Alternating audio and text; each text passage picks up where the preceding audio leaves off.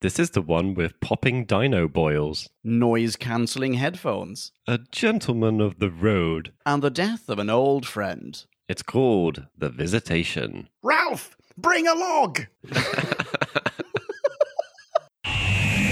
We're embarking on a voyage all through time and all through space. Counting Daleks, Thal and Ood, and the Cybertronic race. Sontarans look like taters, and Silurians all have wonky scales. And the Doctor has a TARDIS. We're reviewing all his tales.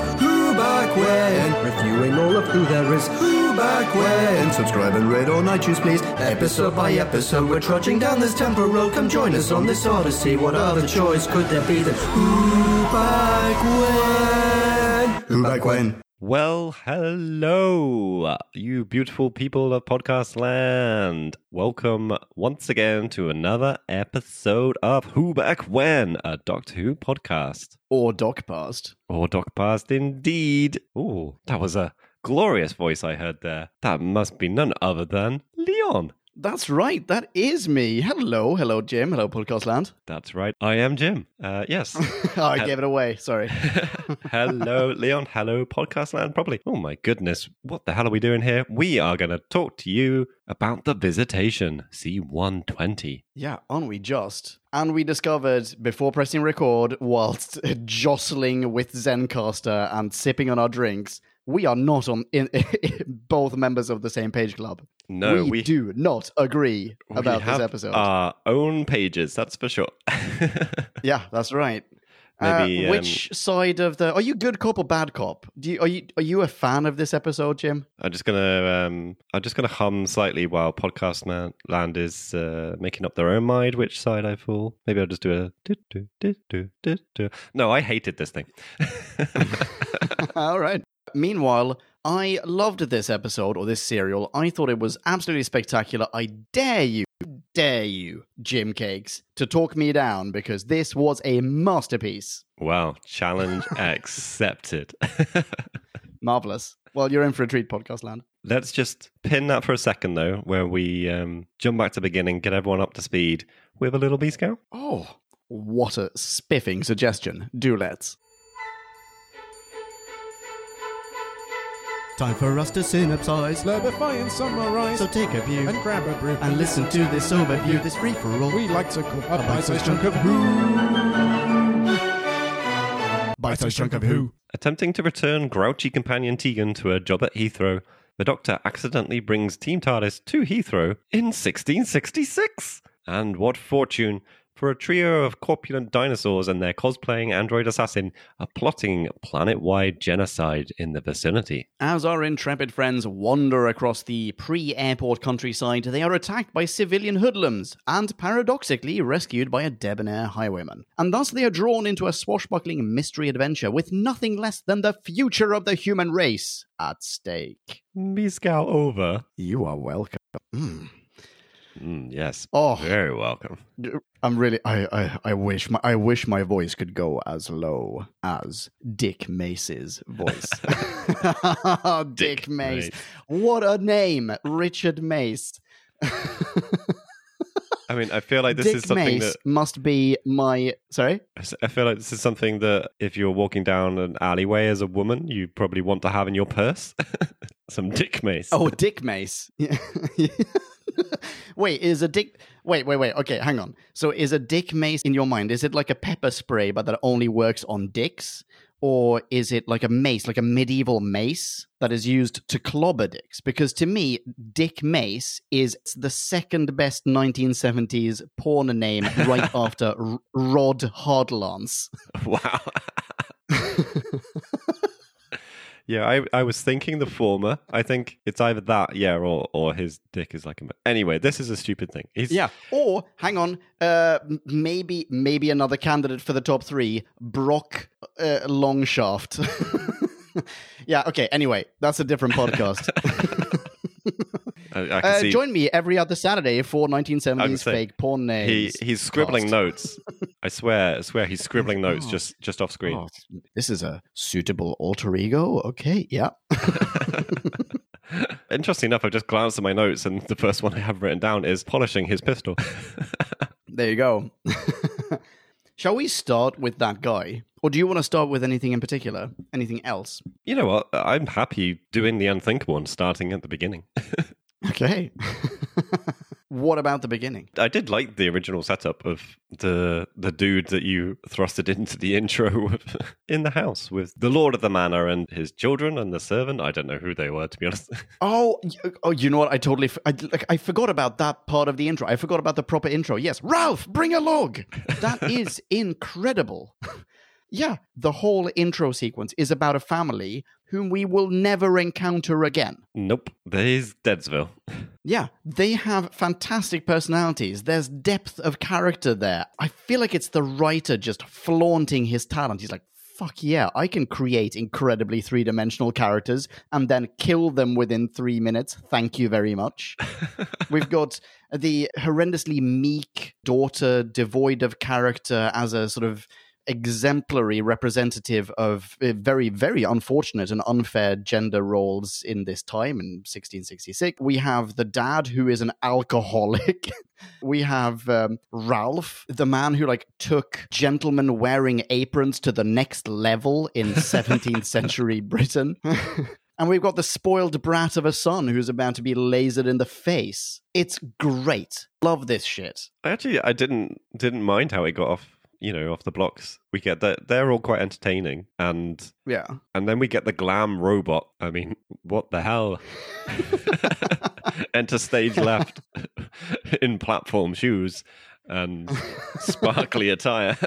He looks great, right? He looks absolutely fantastic. I mean, I love that, by the way. So, wait, ish. This robot looks fantastic. Yeah, I, I'm sorry. I will ex- uh, accept absolutely no counter arguments. this robot looks like a disco ball gained sentience. He's wearing every music video attire from the 80s at once, and his face looks like it's been chiseled out of chalk. It's perfect.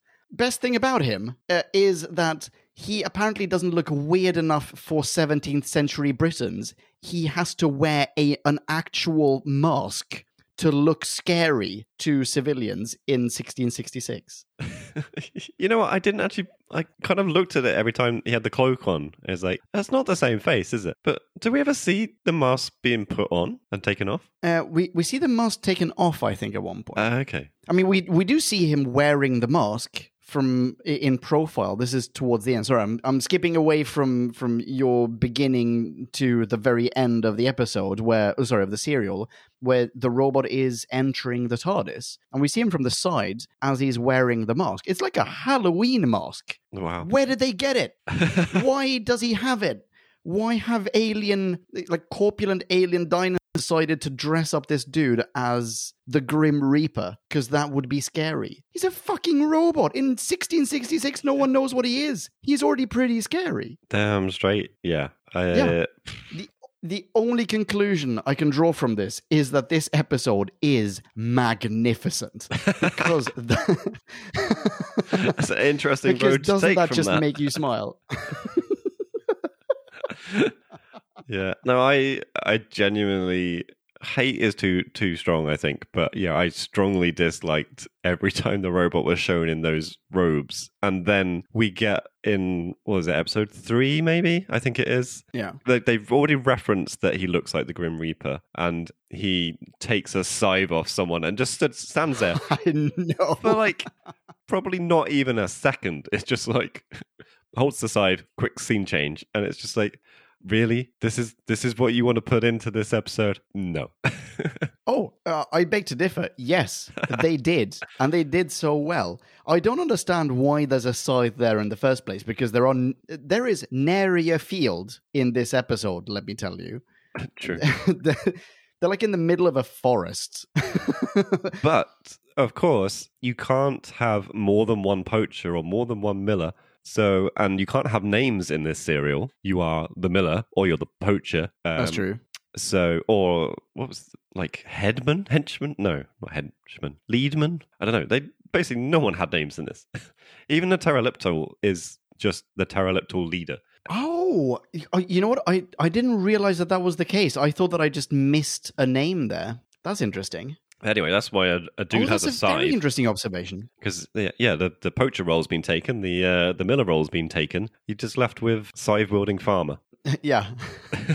I'm okay with that. I'm 100% okay with that. Do you remember when the um, older gentleman shows up and basically saves their lives? The resolution of the threat of decapitation cliffhanger, yet again. Yeah, Uh, an old gentleman shows up and saves their lives, and he, I feel, is re- is referred to in a particular way. Is that the guy that you're talking about? Maybe is that Yes, the lead is- man? he, he's called the headman. I've just looked it up. Headman. Oh, so he. Oh, how ironic! And he Yeah. saves them from decapitation. Yeah. That's. You know what? Plus points. Plus points in my Plus book. points. I mean, it's literally like the credits. I mean, I'm just looking on Wikipedia, so there's probably larger credits available. But you've got Richard Mace, Pterodactyl leader, Android, Mace. the miller, Yeah. the poacher, the headman, the squire, and then I think the named people from the first scene who will die: Charles, Ralph, So Elizabeth. they have names. I, I guess oh, it's them. There, obviously. Ralph, definitely, yeah. And then you're left with Villager again. It's like no one has a name in this. Like this is how little care was gone into this serial. It's like you're going I about I- characterization. Uh, They couldn't even name them. I I love when we disagree so so vehemently about a serial. I completely disagree with you. Not only are we not on the same page club, I herewith withdraw my membership from the book club, dude, because this is spectacular. I wonder if the fact that the villagers have no names is perhaps to be viewed from the Terileptils' point of view. The Terileptils, they don't care about the humans. They're in their eyes, they are no different than the rats that they are using to disseminate their plague. Oh yeah, that didn't make it into the beast cow. Yeah, we should talk about that. um, yeah, I I mean, to them, humans don't have personality, identity, individualism. They are just a flock of primitives. Why would they remember names? They just go, you know, activate the poacher. Activate the poacher. and then they do. Isn't that a line? I feel like that's a genuine line. Activate the poacher. Probably is. I'm opening the the transcript. I'm gonna look, just look for the word activate. Yeah, I shit you not. In the control room, this is probably in part two. Leader says, "Activate the poacher and his friends." Wow. Activate the poacher and his friends. So the leader is the Terileptil is aware of the poacher's activities. He hasn't bothered to care about the others, but he's aware that they are chums. Love this serial. it's the best. No, it's just like uh, he hangs around with other other humans. They must be his friends. I don't understand the idea of oh yeah, that's right. work colleagues or family. Everyone's just friends. Yeah, what is he going to say? Activate the poacher and his colleagues and his office mates. Yeah, no, it doesn't have the same ring to it. oh dear. Okay, yeah, I'm, I'm not going to argue this point too, too much because I just think it's ridiculous. No, that no one fine, fine. Agree to But- disagree. But uh, Agree I'm to just disagree. going to throw in again that the yeah the Terra Terileptil doesn't have a name. It's just he's the leader, or, if you That's can, fine. you can even gender. Maybe, dude, don't be so judgmental. Maybe on whatever the planet they're from, uh, maybe there people don't have names. Maybe they recognize each other by uh, some other characteristic, scales or something. maybe, maybe. That's right. That's right. Oh, I can't do the voice. I really wish I could do the voice of Dick. I want to say Dick Wolf. It's Dick Mace. Sorry. I really want to do the voice of Dick Mace. Very, very Richard Mace. thespian. thespian. Yes. Yes. yes. I was a noted thespian until forced into rural exile by the closure of the theaters. What a man. What a dude. He sounds like he's been gargling whiskey and sprinkling cigar ashes on his cereal in the mornings. Love that guy. I I did like him. He's the kind of saving grace for this serial in my mind, and a little bit the pterodactyl leader. I keep saying that wrong. Uh-huh. I'm basically going to say How so? pterodactyl by the end of this. I'm sure. of it. Call, call him pterodactyl. Yeah, yeah, absolutely. I, it's fine. I've, I've called him like Godzilla in most of my notes.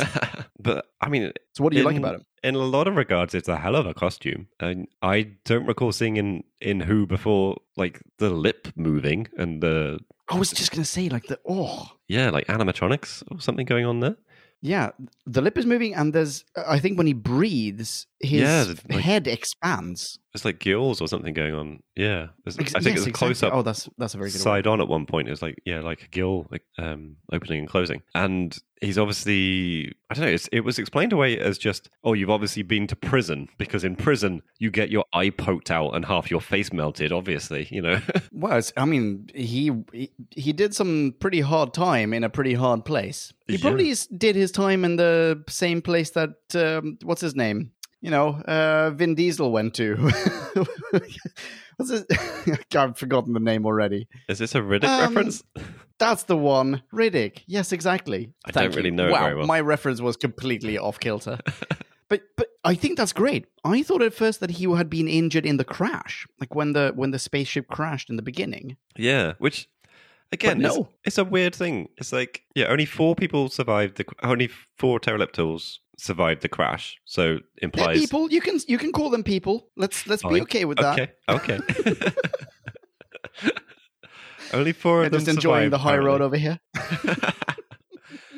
Which that that implied to me that some of them had died. We don't know how many. So yeah, it was a bad crash. So why yeah, why couldn't it have been injury due to the crash? Like and then he says like, "Oh, now there's only 3 of us." So one of them was injured enough that they then later on died. And then we have to, yeah, have to get this other thing is when Doc looks at him and says, "Oh, you've obviously been to prison." Not, "Oh, you've obviously crashed your spacecraft," which I know has happened. Yeah, I, I agree with you. That is a remarkably astute observation on the part of the doctor.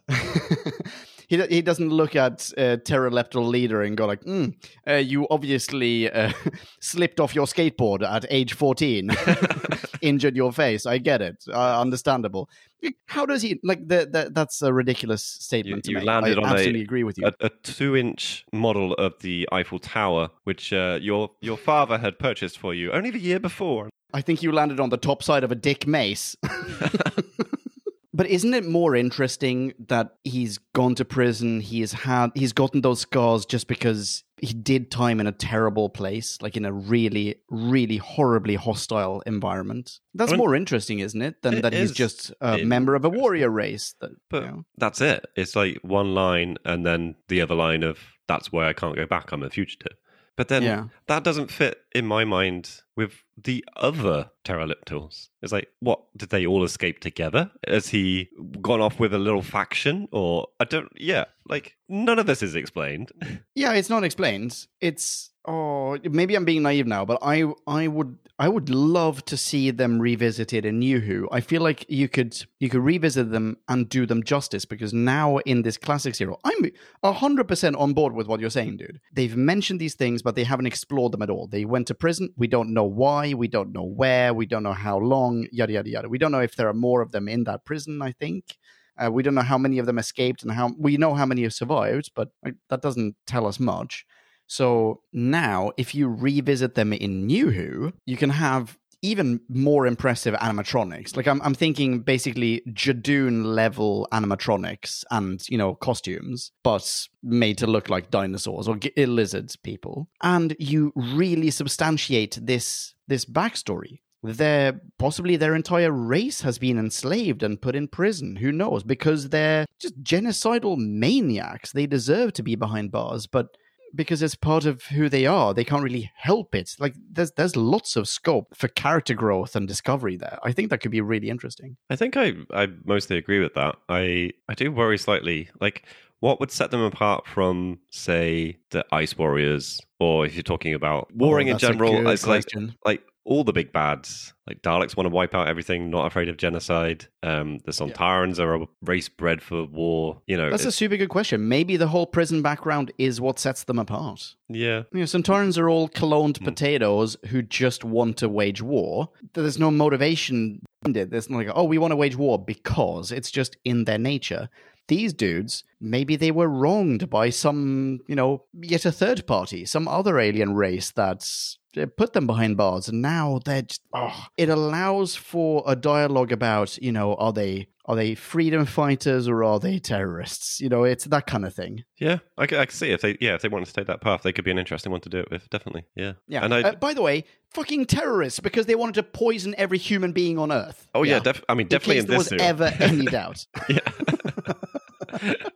but you could you could swipe that aside in New Who and uh, yeah, do something else. So where are we going from here then? It only just dawned on me that yeah, from the start we know they were attempting to land at Heathrow. They know that they're 300 years too early, but no one Correct. no one seems to think they're in the wrong place. They seem to think they're in the right place. So why later on does Doc have to ask what the nearest city is? oh, that's a good question. Yeah, that's fine. I concede that is an editorial blunder. that's Yes. absolutely true. Gonna Yeah, chip away no, at I, it. I can see. Gonna get you down. Oh shit! I've got another negative for you. Not a negative. It's just another question. Why, when they realize that they're in the place but the wrong time, do they not simply readjust and travel forwards in time 300 years? So I, I think basically Tegan gets upset and wanders out, and then they all all wander out to go after her, and then they start smelling the sulfur and stuff, and adventure ensues. Adventure.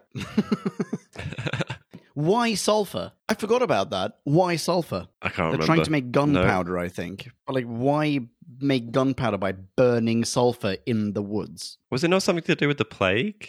They were. Oh, I've oh, forgotten. oh, I didn't realize. Dick I made the mistake of watching the first episode quite a while ago. All oh, right, okay. Forgotten little bits of it, relying well, on my I notes. I watched it last night and I've already forgotten as well. Maybe. Yeah, no, I, I think that that seems quite reasonable because it is in the same context that we find out that there is a plague, a raging. Yeah, plague is the tool of the day. Yeah. so, I mean, this is the thing that we didn't talk about in the B Scout at, at all. We're just sort of assuming that Podcast Land is aware of, but maybe they're not. So, yes, this is in 1666. There is, uh, like, uh, the plague is happening here and there. And the Terileptil plot is to infect rats with a genetically modified version of a space plague, use those rats to disseminate this plague, and in doing so, eradicate all human life on Earth. Mm, yeah. Or as I and wrote in my notes, this. uh, yeah, the pterodactyl plan is to make a better plague. Thumbs down. That's a good way of putting it. So, I have a few questions for you about this plot. And don't you worry, this will be right up your alley because it is potentially Shit. unearthing certain criticisms of this episode. Yeah. so I think my first question would have to be, um, why? Because wouldn't it be easier to just, you know, disseminate it in the air or something? They say on a couple of occasions, if you ju- if you drop one of these vials, everyone in the room is going to die. yeah. So why not just do that? Rats don't seem as sophisticated a delivery method as something scientific and technological. Yes, definitely. They're probably not very predictable. Unless they put little That's bracelets on them, they're not very controllable either. They're just going to go where they want to go. Maybe they don't want to infect the humans. Maybe they want to tunnel away from the humans. maybe. I mean, isn't this is this actually what rats do? Like rats will even escape a sinking ship. so, so uh, how? Okay, for starters, we're in the UK, uh, an island. yes. if you use rats as your delivery method, it will stop at the, the shore. like, you're never going to infect Europe, Africa, Asia, eh, um, the Americas, yada, yada, yada. Like, it- it stops here. This will be a very local pandemic, you know? Do you think they don't have water on their planet and, and they just like it's just one large landmass and the concept of an island is just like what? Yes, exactly. what we call rats, they call dachshunds. They're like, oh, these dachshunds, we will strap some genetically modified things on our space dachshunds, and they will just scour the earth. One dachshund is good for like, hang on, wait. Uh, what is the circumference of the Earth? Okay, here we go. One dachshund is good for 40,075 kilometers, right? Absolutely right. You betcha, buddy. Oh dear. And they can climb mountains, yeah? Absolutely. Yeah. Cool. Are they weather Sorted. resistant? Definitely. Do they need to eat? Nope. Strap a piece of cheese onto their backs as a bonus. If they ever get bored, put them inside one of those mazes. Uh, yeah. Yeah. I mean, it's terrible. It's so bad. Never send a rat to do a man's job. I disagree with you. Yeah, I, I mean, I, I completely disagree with you. I think it's hilarious and I think it's great. Can I ask a question? Because I simply don't remember what you thought of this. Do you remember the episode City of Death? Or rather, the serial City of Death and our review City of Death? Yes. Well, I probably have forgotten bits of both, but yes, I do. Uh, alien chap travels back in time, uh, kidnaps uh, Leonardo da Vinci, forces him to forge the Mona Lisa Yeah. many times over, so that in the future he can sell all of those copies at a premium in order to uh, get enough money to build technology that allows him to create a time travel, whatever, something wibbly wobbly that allows him in turn to travel back in time to save his species and in doing so prevent life from crawling out of the primordial ooze. yeah. Primordial ooze. I mean, basically, just wonderful stuff. Yeah. Yeah.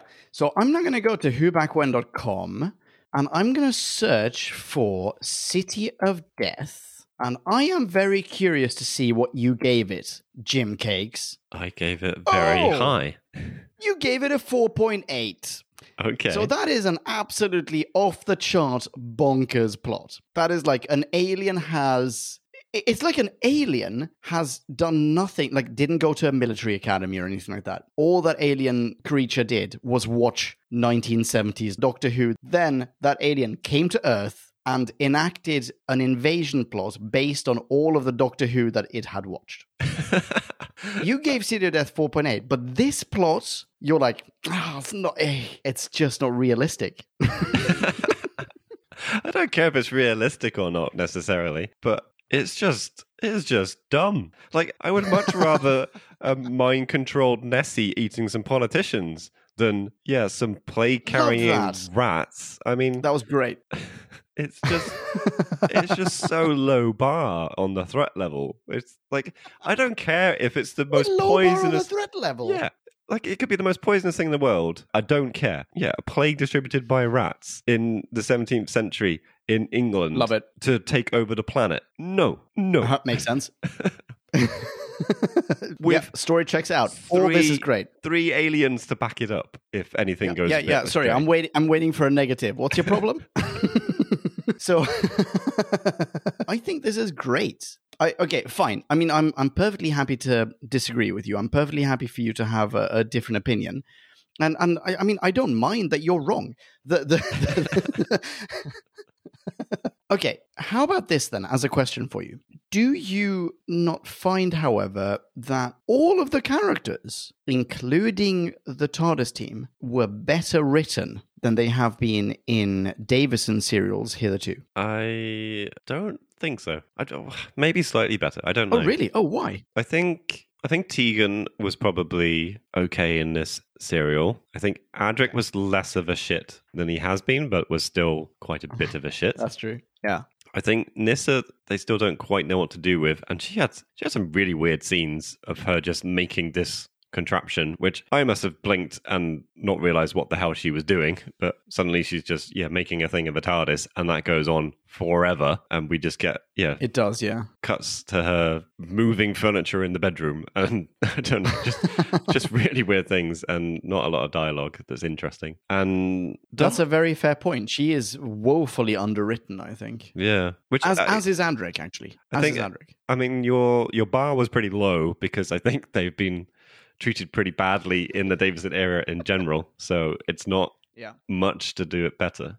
And maybe it did just about do that. I'm not sure. But even Davison himself, like his doctor, I'm still not really, Really? loving him. I just, when he gets like short with the companions and patronizing, he doesn't have an air of charm about him. I find anyway to kind of back it up and smooth it over a bit. It just he just comes across as a bit of a shit.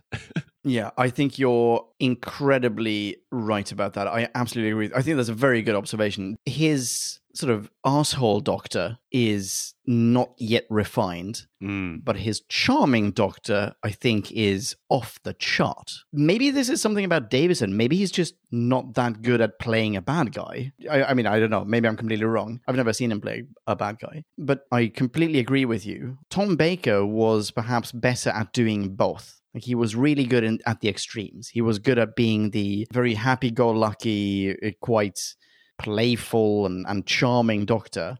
and occasionally he could be an absolute asshole towards people. And he did that very well, very convincingly. This guy doesn't really pull that off. I think it's it's not just like pulling it off. It's when Tom Baker did it, and I, well, the way I think the character was written as well, it was like you almost sided with him and felt, oh yeah, that person you're being an asshole to deserves it. like they probably didn't, but Yeah. you know that's the impression you get because you like the Doctor and you kind of like the way he's being an asshole. As weird as that sounds, but with Davison, it's like, whoa, hang on, Doc, what are you doing there? Come on. I'm with you on that, by the way. And just to be clear, I enjoy it when the Doctor is an asshole. I like it when he's a curmudgeon, grumpy. Uh, you know, like the eh, the Capaldi, the Hartnell. I, I'm led Mm, to believe. yeah, I don't know myself. I've never seen Sylvester McCoy as the Doctor, but I, I'm I'm led to believe that McCoy was very much like this as well. Uh, or, sorry, no, no, sorry, no, not McCoy, not McCoy. Baker, Baker the second, Colin Baker uh, that he was quite grumpy, quite negative at times. And I like that. I like that about this character because it adds a little bit of depth to him. Davison doesn't quite I, I don't feel I don't feel like he's pulling that off. I don't know if this is gonna change your opinion of it though, but I found, I think, I'm fairly certain that this was the second serial that he produced or that he was he acted in. So the first one that he performed as uh, as the Fifth Doctor was Four to Doomsday. This, I believe, is the second, I think, and then it continues. So I mean, this follows Kinda, but Kinda was the fourth, I think. So hang on, I'm, I'm looking at who back when. So it's it must be Four to Doomsday, this Castrovalva, Kinda. Right. Okay. Does that make sense? So this is the second time that he's playing the Doctor. This is not the fourth time that he's playing the Doctor. Is what I'm trying to say. Yeah, which I think I don't know, kind of explains the characters in general just being a bit over the place at the moment. So I de- I'm definitely feeling maybe. that. Which like I, a good serial would put that to the side. Like I wouldn't be kind of worrying about how characters were in previous serials and whether I liked them or not. But I, I definitely feel like the last few, it's been always like feeling like someone had a bit of disservice in the writing, or Adric was just an absolute shit and we had been starting to like him and you know he's turned back to being a shit and all this kind of stuff and then yeah, Yeah. now i'm feeling that a bit with davison as well it's like i felt like he he was growing on me whereas this feels like a bit of a setback in my mind which is a real shame So how does this compare to you to the other Davison serials? Like how does this compare to Kinda, Forte Doomsday, and Castrovalva? Castrovalva maybe not being the best example because Davison is in a box for much of it. yeah but how about how does it compare to Four to Doomsday? And we literally just did Kinda. You know uh, how how does how does the Doctor compare? How does I'm curious about what you think of Adric. Do you like Adric more or less in this serial than you did, in, let's say, Kinda? uh, i think i probably like him a bit more in this one Oh, oh, look at you and your big heart. well because in Kinda he was he was a shit wasn't he i'm struggling to remember I mean, I feel like he's been a shit throughout Yeah. since he arrived. Well, I know he was a shit, but he was getting better at the end of Baker's run, and then they turned him yeah, back into a that's shit. true. again. I agree. Yeah, Yeah, but in this one, he's actually quite sympathetic. I think. he's yeah, he's not terrible. He's he turns into more of a kind of whiny brat, a, a just sort of Yeah, that's true. frustrated child a lot, rather than the arrogant child, I suppose. Yeah, that's very true. he blabs his mouth about the TARDIS when him and Tegan get captured. I know. Why? What does he Like- do that? Even before they've like any hint of proper interrogation or torture, he's just like, "Oh yeah, we came in TARDIS, don't you know? I'll take you to it." Yeah, after it's a time machine. Yeah. like, why are you telling him this? You asshole. I think, yeah, it, maybe it's more about he's not an asshole. He's just shit. like he goes, he goes off to find the doc after Nyssa is like, no, like you'll go and you'll go and try and find him, and then you'll miss each other, and then we'll have to go and find you. And he just he just gets bored, and he's like, no, sod it, I'm to go and find him. It's like, no, fuck off, Adric, just stay stay where you are. so, what do you think of Adric's interplay with Tegan? Because in uh, this is not the last one. The two episodes ago, two serials ago, Four to Doomsday, we had a lot of interplay between Adric and Nyssa. The two of them went wandering around. What were they called? The Urbankans? Yes, the Urbankan spaceship, and they looked at androids. They checked out the the, the labs. They they had a lot of screen time together Mm. just sort of discovery time. And in this one, there's there's a whole chunk of the serial that is dedicated solely to Adric and Tegan. They are incarcerated together. They are captured together to begin with. They're incarcerated together. They try to escape together. He escapes. She sort of sacrifices herself, quote unquote, to allow him to escape. How do you find their interplay? I'm actually str- struggling to remember them having interplay. no, I, I, I can't really like. I can remember them being in- interrogated together, but other than that, Yeah. I'm I'm at a bit of a loss. What did you think? Well, you know, I okay, you know, maybe maybe that's a very unfair question on my part. I mean, maybe I'm wrong. Maybe they didn't have that much of an interplay. I feel like the two of them as characters did a formidable job of sharing a little less than one character's worth of actions between the two of them. as while they were captured and they're trying to plot their escape. You know, uh, Tegan goes, "Oh, there's an opening above the door. I'm going to step on this this stool. Hold the stool for me." What? You, know, stand on a stool? Like, do do we are we genuinely keeping Adric around so he can hold a chair you're standing on? That's ridiculous. And then he walks out, like he climbs out himself, and she's like, "Oh, I was going to open the door for you." Like, but I mean, you didn't need to because he climbed out himself. yeah, He didn't need anyone to open this door, and you didn't need anyone to hold this stool that you stood on, you absolute maniac. While they were captured, I still felt that there was an element of sympathy there. Like, I, I, I felt sympathetic to both of them. And when Adric shows up and he's with Nyssa, he's like, oh, hey, Nyssa, you're so, so cool. You blew up an android with your weird sonic device and i'm into velvet and you're wearing it all over yourself i, I i'm still waiting for a between those two he sat, like they sat really close to each other. just really hoping it doesn't happen for for Nyssa's sake more than anything. yeah i, mean oh you know adric just had a teeny tiny little boner in that scene. Those two i feel have some pretty spiffing chemistry simply for lack of better candidates. They're both they're you know they're age appropriate. They're in the same age group. They're not going to fall for tegan because tegan is by comparison a primitive and or of a different species which may to some people not to me some people might be problematic. Uh, and the only other person is the doctor and he's obviously unavailable. So like yeah by process of elimination those two are going to bone it. Bone like crazy. I mean, I'm she's not I'm, going to even relinquish her velvet. I'm not going to be surprised if it happens, but I I don't want it to. I'm going to go on the record. fine. I found in my notes actually just a perfect summing summing up of why Adric is complaining teenager than asshole teenager. Uh, literally quoting him, hmm I can't do anything for anyone. spot on adric. Give that man another medal. yeah yeah. Yeah slow clap.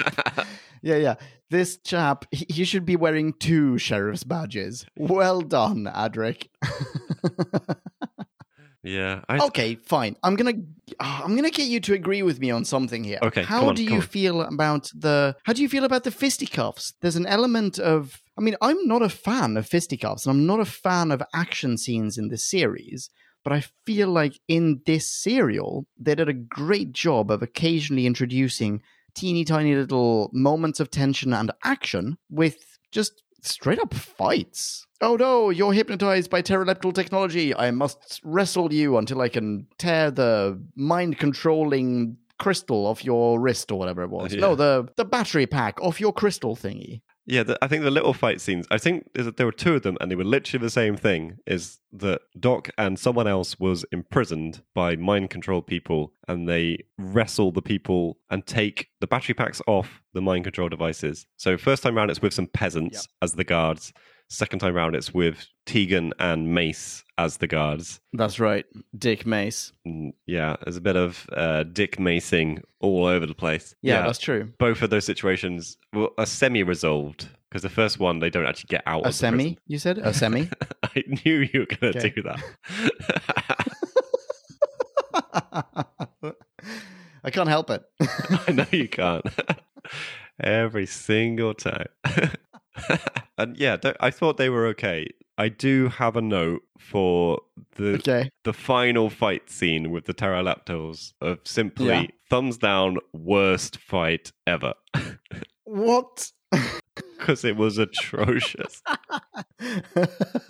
I mean, I absolutely see why you think so. but I still, I maintain that that scene brought me such joy. I mean, let, let's let's maybe go through this scene. So, three Terileptils are in a room somewhere in London. Let's put a pin in the fact that two of them are in London and one of them is in Surrey somewhere. no, not Surrey. Uh, wherever Heathrow is. Is that in Surrey? Oh, whatever Heathrow is. Heathrow is in Heathrow. Yeah. So, three Terileptils in a room in London. One of them has a laser gun. Doc and I'm assuming Dick Mace enter the room. Two Terileptils. We're talking about gigantic, fat dinosaurs. Okay. Uh, Sorry, that's uh, that's body shaming. I apologize. Large dinosaur people. They are larger than humans. Also, they are dinosaurs. They're in the room, standing not behind the door, but behind Dick Mace and Doc. They Doc are- and Dick Mace. They are There door adjacent. That's right. Dick and Doc don't see them. new new kids presenting Terileptil leader. opportunities. Terileptil leader, name pending, says, Don't you worry, buddies. I'm going to put my laser gun over here. And then shouts. Shouts, No. mind you. That's right. Oh, you know the scene I'm talking about. Two giant fat dinosaurs, sorry, full figured dinosaurs, leap out from about 50 centimeters away. a little more than a foot and a half. And and thus a fight ensues. It's simply flawless. I love this scene. I mean, okay, try and try and explain to me what happens in the the docks. What because basically it starts off with everyone is having like a one on one with one of the pterodactyls, I think. And Doc, That's right. Doc is basically caught by one of the pter- pterodactyls in some kind of Uh-huh. Vulcan neck grip, or I don't know. Go on, talk us through that. It looked wildly erotic to me, to be honest with you. yeah, I know what you're talking about. Yeah, I'm still not seeing a flaw in this in Okay. this scene. and Dave Davison then like spends most of the scene in between fights of just kind of going, "Oh, my elbow," or "Oh, I must have got a bruise on uh, my upper left thigh." I feel like oh, at some point, Tegan and Adric enter the room, and Doc literally pulls Tegan aside, like for no reason, just like grabs her by the arm, pulls her aside. It's like, but Oh. but she's on your team, dude. Like that, that's not that's, that's not on. You just you started seeing red, man. Yeah. You couldn't tell friend from foe. It's just in there, man. it's gonna take him left, right, and center. Yeah. I was just in that fight zone, man. When, when I when I go, man, I'm just gone. Like you know, you just have to stay away from me. I'll just not have anyone. Yeah. yeah, yeah. I stayed up until late, just like watching Dolph Lundgren movies. Don't even talk to me right now. just fucking lump you. I think there's a badass residing inside of you, Jim Cakes. You wouldn't like me when Yes, I'm good angry. stuff. Oh, there's that Dick Mace voice. Oh, seriously, such a good voice. Such a good voice. Yeah. Hey, I mean, I've he's got a dude. a trivia about Dick Mace, by the way. Oh, please tell. Dick Mace. So, Dick Mace, Richard Mace, Richard Mace. Richard Mace was played by Michael Robbins. Michael Robbins was. Uh, I, I had a quick scroll through his IMDb page. I could really only recognize one item there aside from Doctor Who. He was in the Pink Panther Strikes Again. Uh, But that's only one of 176 acting credits. Holy moly. This guy was prolific as. And here's something else. I think probably you and I can agree that he is the best part about this serial. Surely he is Yeah, I mean, par much. excellence. Yeah, right? Like, if you're going to take anything away from the serial, it's that Richard Mace, Dick Mace, is spectacular. Michael Robbins did a fantastic job. Turns out the writer, Eric uh, S- Saward, Saward, I'm, I'm, I apologize, I'm not sure how to pronounce that, disagreed. He, quote from TARDIS Wikia, uh, is said to have disliked Michael Robbins' performance as Richard Mace. Not sure why. What? But yeah, uh, not the only actor considered for this role. Among other actors were such people as a whole bunch of people whose names I don't recognize. And Brian Blessed, who would have been spectacular as well. I feel. I think Brian In a Blessed would- different would way, done but a yes. tremendous job. Yeah. Yeah. Oh, absolutely. Right. And Donald Pleasence. Wait, who's Donald that? Pleasence. Donald Pleasence was the president in Escape from New York. He was uh, Dr. Loomis in Halloween. He was wait, Dr. Loomis. Maybe I'm misremembering the name. I feel like his name was Dr. Loomis. Uh, Donald Pleasence. If you see him, you'll be like, oh yeah, that guy. Yeah. Oh yeah, that guy. Just looked him up. exactly. That's right.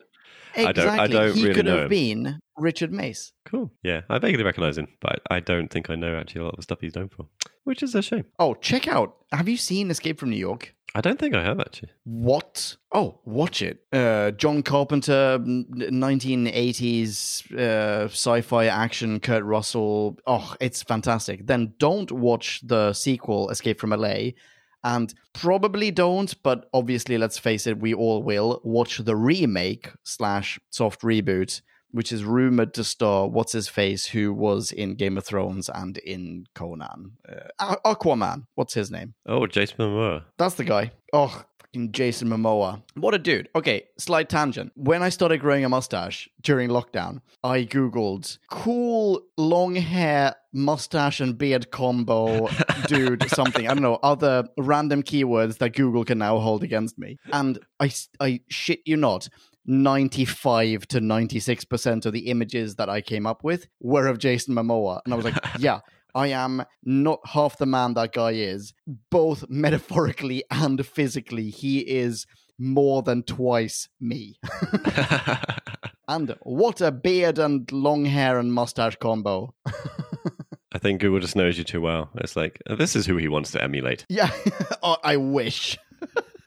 That'd be great. I don't have to worry about being a short person anymore. Anyway, we should return to this episode.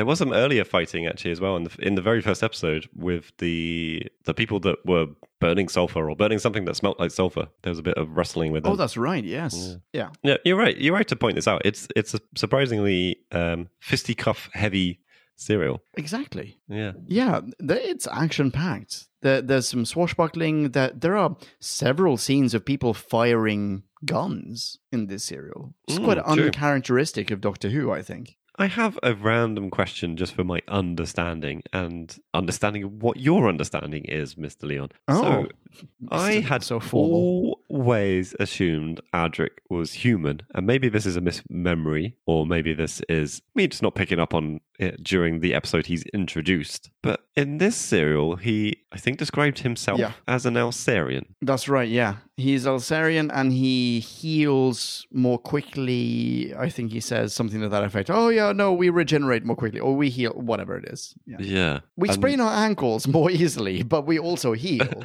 much faster. but but unfortunately, we're not very good at stealing fruit. Yeah. River fruit has always been a personal challenge of mine. Um, so you're right. And I think I've also been culpable in the sense that I've also referred to him as human. Maybe what this is, is that he is originally human. Oh, Podcast Land is having a fit right now Oh, because sure this is are. probably so incredibly wrong. But so, okay. So either he is Al- Alzarian, Alsurian, whatever it is, or he belongs to a species that originated as regular humans, fell through a CVE, landed on that planet, whatever it's called, Al- Alzarius, is uh, whatever, Alzarius, something, and then spent several million years or whatever it is, you know, evolving and devolving. Do you remember the the planet with the weird swamp dudes? Yeah, full circle. So at a certain point, exactly. Yes, you're right. Exactly. It's a full circle. So he belongs to. He is basically a descendant of those swamp creatures. Yeah, maybe maybe this was the thing because I, I I think I maybe associated more that I understood all the humans we met in E Space had been brought there, and maybe Yeah. he just looked like a human, and I was like, oh, then you must be an, a human from N Space. I think the logic that is presupposed by the BBC uh, in the 1980s is that once any species on any planet, anywhere in the universe, reaches a certain level of civilization, they just look like humans. I, I think that's the, the, the supposition. So humans arrive on this planet, and those humans are killed by swamp creatures who in turn evolve to be effectively humans, who are then killed by swamp creatures who evolved to become humans, and so on and so forth in perpetuity. Yeah. And because he is not part of the original gang, he can't be a human. He must be a descendant of swamp creatures. yeah. I mean, I, I guess I don't I don't have a problem with it, and We we are We- all descendants of swamp creatures. of course. Yeah. I think I guess the thing is like it's perfectly acceptable that he would describe himself as an Alzarian even if he is a human because he grew up on the planet Alzarius, for right. example. Not a not an issue. He could even say that he regenerates or heals faster. But it's yeah, it's the way he's comparing himself to I mean humans from Earth or whatever. Like it's like he he knows the differences. It's not just like I don't know. I just find it weird. I feel I feel like it should be addressed more than just a random thing Adric says as being a bit of an asshole. Than I don't know. I'd, I'd like to know more differences about these species, like why they are so similar looking but different. You know, that would be quite interesting to try and uncover that, yeah, rather than just I, I Adric agree going. with you. I think "Huh, that's a, I I heal so much faster than you, don't you know? Uh, like it's it's just part of part of part of my makeup, man, and it's it's why I'm so good at maths as well. You know, I don't know what happened there. I'm that sorry. is a spot on, spot on Adric impression. It was really weird for a second there. I felt like I was doing a podcast with Matthew Waterhouse. That was really quite disconcerting. Yeah, I'm I'm on board with with what you're saying. I'm picking up what you're putting down because we we don't get anything aside from the fact that he is from a different planet. We don't even know if his physiognomy is different, like or uh, maybe his physiology is different. You know, he he looks like a human being, but who knows? Maybe maybe his internal organs are completely different. Maybe he doesn't subsist on food and oxygen, you know, and water. Maybe all he can possibly ingest is a river fruit. Maybe he maybe he even breathes watermelons. So yeah, I don't know. It's left entirely unexplored. But given that we know that, I mean, that was the whole conceit of Full Circle that the monsters of the week were in fact the descendants of the heroes of the week and themselves destined to become the heroes of a future week because they were just in this, they were locked in this eternal cycle of evolution. yeah, I think that being said means we absolutely know that he is not a not a human being as such. He grew up perhaps with somewhat human values because much of his surroundings were human in nature. Like these creatures evolved into a an environment largely comprising a human spaceship, a, an Earth spaceship. But he himself, biologically, physically, is not human. So maybe he does heal faster. Question for you How the shit does he know how quickly a human heals? exactly. He's met one of them, the one he's talking to at that moment. Hi, Tegan, I heal faster than you. How do you know? Have you met another human? Have you ever compared yourself to someone else? It's because uh, what does uh, that look like? Two people cut themselves and like look at each Yeah, other's no, arms. two o'clock last How does that work? I prodded you with a sharp thing and sat there waiting for your bleeding to stop. Yeah. and then I prodded myself with, with a, a sharp thing. Yeah, and I I stopped bleeding much quicker than you did. Yeah, makes perfect sense. No, it doesn't, Adric. You don't know this. Even in this episode, Adric is so much more sympathetic than he has ever been. And even in this episode, I hate his guts. Yeah. I want him to die. And. I. Wow. Th- I only say little, that little because- pause, and I feel like the uh, the alcohol's caught up with Leon. I'm so sorry. Yeah, sorry. Okay, you know what? Right now, you think that I'm being a bad person just because I want this guy to die. And fair enough, you are fully justified in, in believing that. But sooner or later, we will get to. Ugh, fuck it. Now I've already given away. Uh, anyway, let's put a pin in this and let's revisit it at another point. Yeah, Okay, I, am so sorry. I just spoiled that, didn't I? No, it's fine. I've forgotten it already. I just want to throw Okay, well done. one. I mean, I haven't, but I'm pretending. I throw in one other thought on this topic, which is like it's Uh-huh. not just Adric who's an alien companion. Nyssa is as well, and Yeah, true. they they talk about that from time to time. I don't know. I just feel like this is becoming something that's starting to bother me. Like this is the first real instant where it's properly bothered me. Adric going, Oh, wait, what does? I heal better than you do. Just this idea that they they are aliens, They're, but ninety five percent of the time they could be humans.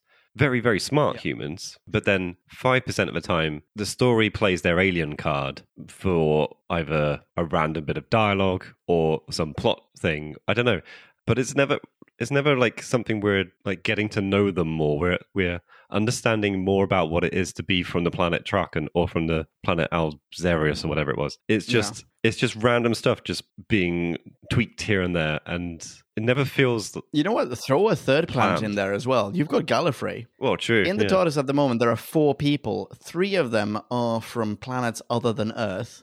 All four of them look exactly like human beings. Like exactly like human beings. Which I don't, I don't massively have a problem with. I just, I would, if they want to establish them as being different for the sake of uh, driving uh, interesting character development or something like that, great. Like, do that. But otherwise, yeah, you've just got these four random people from four, four random planets, and occasionally kind of go, "Oh yeah, that guy can heal faster." But it's not part of the plot or anything. It just gives him a line to say. That's true. I concede. that, that is a fair argument. The only thing is, I don't mind. Like, it, it, basically, I, I'm not as upset by that as you are, but I absolutely see what you're saying. Nothing else to it. Like, how about this? Would you feel better if there were also cultural differences between them? Yeah, I think definitely. I think something that just made them feel. I mean, we're not even getting strong character development for these individuals, let alone a stereotype development for their. I mean, nationalities, for want of a better term, and Sure. yeah, be Well, it cultural I mean, there are not going to be any nationalities on Alzarius. There were like 50 people living in a spaceship, uh, No, comprising I, I- an entire species. Yeah, I mean nationality in terms of a, a planet rather than a, a country. yeah, yeah, yeah, oh yeah, Yeah, yeah. sorry, yeah. you're right. Yeah, But same anyway. with Traken, by the way. Yeah, yeah, true. but yeah. but yes, I, I take your point. I take your point. Anyway, that's enough about this thing. Come on, come on. What have you got on your list? Okay, my turn. Yeah, spoiler alert, uh, podcast land. We decided to ping pong our final our final notes here. Um, okay, in this serial, we behold the death of the sonic screwdriver. oh no. which is a huge thing, quite frankly. And it turns out we will not encounter the sonic screwdriver again. So we are now in what, 1982? Is it 1982? Yes, yes, I believe so. Yeah. Uh, this show has been going since 1963. The sonic screwdriver showed up in, I can't remember uh, what's it called now. It's the Troughton episode, uh, Fury from the Deep, maybe. Uh, uh, one of the aquatic themed serials, anyway. I feel like it's Fury from the Deep. So call it late 60s. We will now not encounter the sonic screwdriver until the movie in 1996. No way. That's it. It's gone Yeah. from classic. It's gone. It is donezo. We are done with the Sonic Screwdriver for the rest of television classic Who. I did not expect that. And the that. reason for this, no, nor I, nor I. and the reason for this is, and and bear in mind, by the way, the last episode that we reviewed on Who Back When was the pilots, where Capaldi fucking luxuriates in his fake Cambridge, not Cambridge, in his fake Bristolian University office with a like a a, a- pencil case, no, not a pencil, like a jar full of sonic screwdrivers on his desk. Oh, really? I didn't see that detail actually. Absolutely insane bananas. Whereas in this episode, we kill the sonic screwdriver. And the reason for that, it turns out, is that the new showrunner, JNT, John Nathan Turner, he basically agreed with us. So we, we've been, and I mean not just with us, with us, with a, a huge portion of Whovians that it is simply a Deus ex machina. The, the sonic screwdriver was turning into this perfect, flawless resolution for absolutely any problem the doctor would ever encounter. It was simply too powerful. It, it was too easy to get out of a bind if you had the sonic screwdriver. And um, John Nathan Turner decided, I'm going to cut it out. The original version of the script included a different scene, a scene in which the Doctor goes into a room of the TARDIS, a room just like full of gadgets and probably billions of sonic screwdrivers, literally just retrieves a new one, closes the door behind him, boom, he's got a sonic again. And JNT vetoed this scene. He was like, no dice, home, slice. I want a Sonic free Doctor. And Wow. he got his wish. Yeah. For another That's- 14 years. So weird and interesting because I definitely feel like classic compared to New Who, it really hasn't become the Deus Ex Machina that New Who treats it as. Yeah. All of classic, like it basically it's it's a little bit more than a screwdriver, but it's like it's always working on devices. It's always like physical. Yeah, that's true. It's it's like you could have done this with a physical tool, but now you do it wirelessly because it's Sonic. You know, it had that kind of feel about it. If Doc is locked anywhere, if Doc is facing any adversity, the Sonic could could now solve it. But but back back then, that wasn't the case. However, I feel like K9 was the Sonic of his day. Yeah, that's probably fair actually, because the Sonic does oh no, get we're locked in a room. K9 laser the wall. K9 uh un like decode this lock. Uh, you know, K9 break into the vaults. Right. So I mean, okay, that was my uh, pong. Back to you for a ping. a bit of a question to help me understand this serial a bit better. Because I do I not give up already.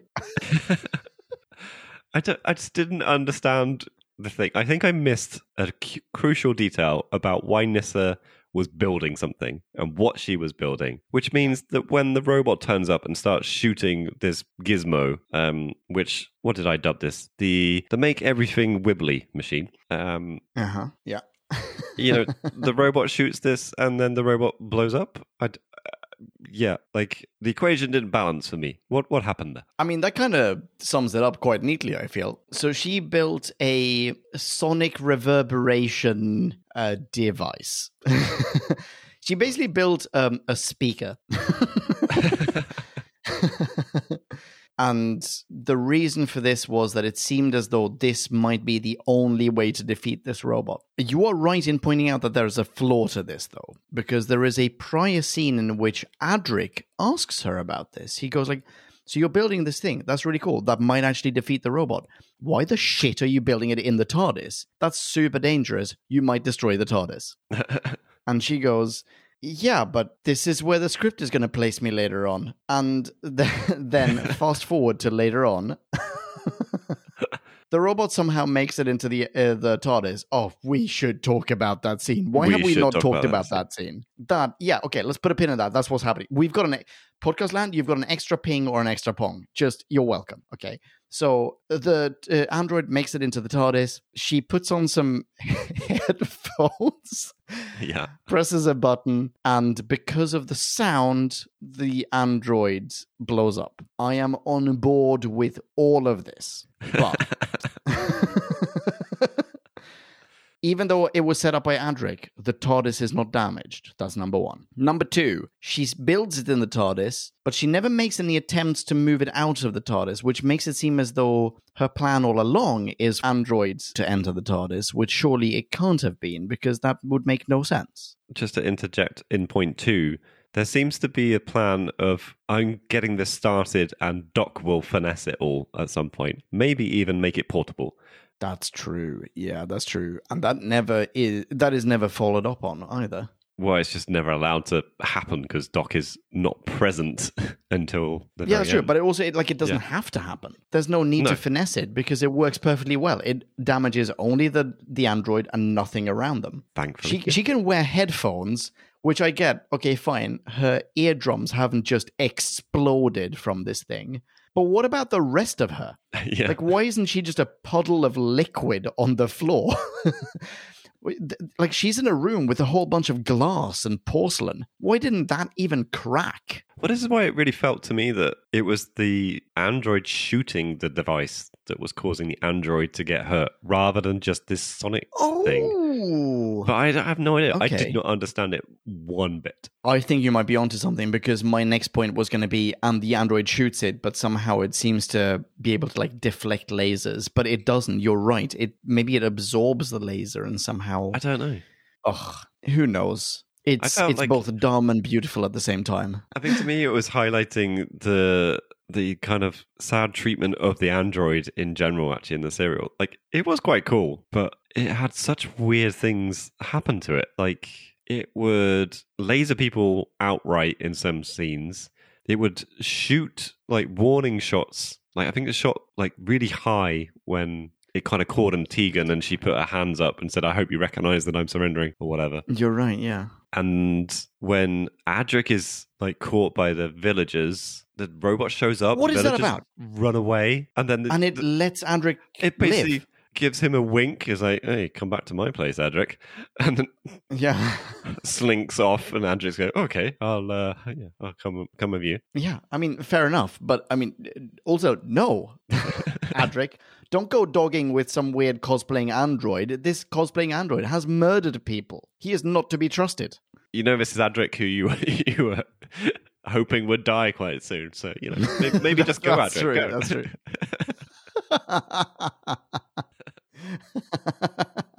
yeah. So uh, undoubtedly, there are a couple of flaws to that particular sequence Just in the serial. Just a couple. come on, come on. Let's let's get another um another point from you that can maybe bring some positivity. Okay, okay, fine. Um, I would like to point out two particular line deliveries of Dick Mace that, not sorry, not the deliveries, but lines rather of Dick Mace that I think are quite indicative of really solid writing and of just thinking about this episode as a part of a whole, namely of all of you know Doctor Who to this point, 1982 but but but also kind of winking at itself and being clever. These two lines are Dick and Doc, Dick and Doc, and I th- who someone else can't remember which one. One of the companions, someone who isn't Dick, because Dick is the only companion of this uh, this serial that I really care about. Adric can go fuck himself. Nistra, Nyssa Dick. is a waste. and Tegan is just. I mean, you know what? Maybe it's Tegan. Tegan, it, like, might as well not be there. She should have gone to Heathrow in present day, but or in 1982. She should have gone to Heathrow in present day and been absolutely flummoxed by the concept of Wi-Fi. So, okay, Dick and Doc enter the Terileptil spaceship, and Dick's first line is, "How are the dimensions greater within?" yes. which I think must be a link to the TARDIS. The oh my goodness, Doctor, it's gr- it's bigger on the inside than it is on the outside. I think this is the writer Eric S- Saward S- Saward. Don't know how to pronounce your name. Very sorry, Eric. You're a great writer. I think this is Eric just ha- having some fun with that concept because Oh, it then turns out, oh no, half of the spaceship is just like buried in the ground. That's why you Yeah. think it's bigger on the inside. But I think that's a great thing. It's just a and nice the other, yes, exact, yes, exactly. and the other line is, and this is just, I, you know what? I didn't even really make a note of the line, but I think it's a very nice touch when he wants to unlock the doctor's cuffs. And Doc gives him a safety pin. Dick Mace looks at the safety pin and admires it from a technological standpoint. It's like, this is a very interesting and clever device. How who on earth thought of this? You know, what a clever little gadget. Yeah, because you haven't invented safety pins yet. I think that's super duper clever. It's like just a little aside, and it works. It's incredibly effective to eat him as a character. Eric, high five. Well done. well done, sir. yes, hats No, off. I Again, I'm not wearing a hat, but just imagine that I am. Hats off. yeah, I can't. I can't really. Um, thought those. I like those as well. In fact, I uh, may be mentioning one of those in my rating later. Oh, okay, all right. we'll see. I might drop it just because you brought it up. already. Not not because it, I'm- it's, I'm so sorry. Made me, made I'm me so go. sorry. No, I can't say anything positive about it. Okay, your turn. Okay, another just a, a little question. Doesn't really have a bearing on much, I suppose, but it could lead into bigger things, depending on Oh, if we're willing. those. If we're willing to go into the whole Great Fire of London thing. I forgot about the Great Fire of London. But at the end, like, a, yeah, it's nice that Doc is saying goodbye to Mace. Like, they're in a rush. Like, he doesn't want to like contaminate things. I'm not quite sure why this is the point where he doesn't want to contaminate things. But anyway, okay, you know, trying to trying to leave the scene so things don't get weird. But he gives Mace the bit of the control panel that he's removed, the random no. little hard drive floppy disk type thing, and it's like, why? I have a theory. Oh, okay. Oh, wait, wait. I want to hear your theory first. Well, I didn't have a theory. I was just like, "What the fuck are you doing, Doc?" Like, uh, because there, there was this comment I think from Nyssa. It's like, um, what will the archaeologists think? Because Yeah. this is I think that's get a nice playful line of hers, by the way. It is quite a nice playful line. But I, I mean, also like fires don't destroy everything. You have there's a load of alien tech and alien bodies in that fire. That's true. So I have a theory. Okay. The theory is that Dick Mace, the character we know and love, is going to die in an agonizing death in the fire of London that night. Uh, it, it's the doc just going, you know what? I need to dispose of this evidence. Um, you're going to die. Hold this for me, please. Oh dear. And then he sods off. Dick Mace is like, oh, I'm Dick Mace. and then he burns to death. And the evidence melts with him. Harsh. And people in 1666, they don't know what to do. They just bury him with some bit of like molten plastic. They're like, "Uh, we don't know what this is. You call it plastic? What does that mean? Who called it that? That's not a word. And then no one knows. You know, none's the visor. Visor? Shit. Wiser. Feel free to keep that. Sorry, podcast land. I am tipsy as. Oh, I'm enjoying it because I'm quite tipsy too. I I like that idea. It doesn't quite make sense, but fine. I like that Doc might just kind of go, "Oh, hang on, I can't be asked to put this in the bin in the the TARDIS." recycling bin. or yeah, or just one of the many rooms where I store crap in the TARDIS. Take it off my hands. I'm pretty sure you're burning to death soon. uh, man who's about to die. Yeah. yeah. It's it's almost as though like cutscene between serials. It no longer is the cold open the family who dies within three minutes that we get to know really well. It's in fact just looking at a green bin and a blue bin and going, so where does this bottle go? Or something like that. Cut to the end. Spend a tiny bit more time on him looking at that piece of circuitry and going like, hmm, green or blue? Green or blue? Hey, Dick, hold this. I, I have another um, kind of continuation thought that, that hit me, like visualization more than more than thought. To be to be fair, it's just Yeah. Dick Mason holding this just with absolute awe of the experience he's just had, and just not being able to con- comprehend what this piece of I don't know material, m- uh, majesty, uh, industrialization, what it could possibly mean, and just having a proper Gollum Gollum moment as the building he's in is just melting and just precious. Precious. I love that. That's so good. Super duper quick note. Same scene towards the end. The Terileptil is melting away like uh, it's going out of style. Uh, Doc goes, "Hey, there's a fire in that barn. Here's that. Uh, here's that poison that could potentially destroy all of mankind. Yeah. Throw it into the barn." you know that that idea you had earlier of like don't use the rats, just make it airborne. Well, Doc got on Yeah. that for you. Yeah. This may be the serial that proves that Doc does not give an F about mankind. no. He's like London is pretty much a goner in 1666. It's fine. Like we're just what what's a, a few extra thousand here and there to get get the plague. Yeah. Uh, what are a few thousand people between friends? You know, come on. Like it wasn't even the the f- throwing it into the flames that got me. It was the such cavalier attitude of grabbing it off the cart and like Yeah. just jostling it around before throwing it in the flame. What if you miss a vial? What if a vial falls to the floor? Or if, like, actually, there's another box under a bale of hay or something uh, which a this rat then goes and sniffs out and nibbles at, eh? Eh? Yeah. By the way, those rats, they're still alive. Like, no one went back and killed all the rats that had been infected, including the rat that was in the cell with the doctor. Yeah, I mean, not a conversation piece as such, but just an observation. Yes, a very good observation. But yeah, so Doc has started the Great Fire of London. Yes, which I'm incredibly happy about because I remember I, I, I couldn't tell you which serial this was, but there was um I, I remember reviewing a uh, oh now I can't remember which Doctor it was. I want to say it's either Hartnell or Troughton serial, so first or second Doctor serial.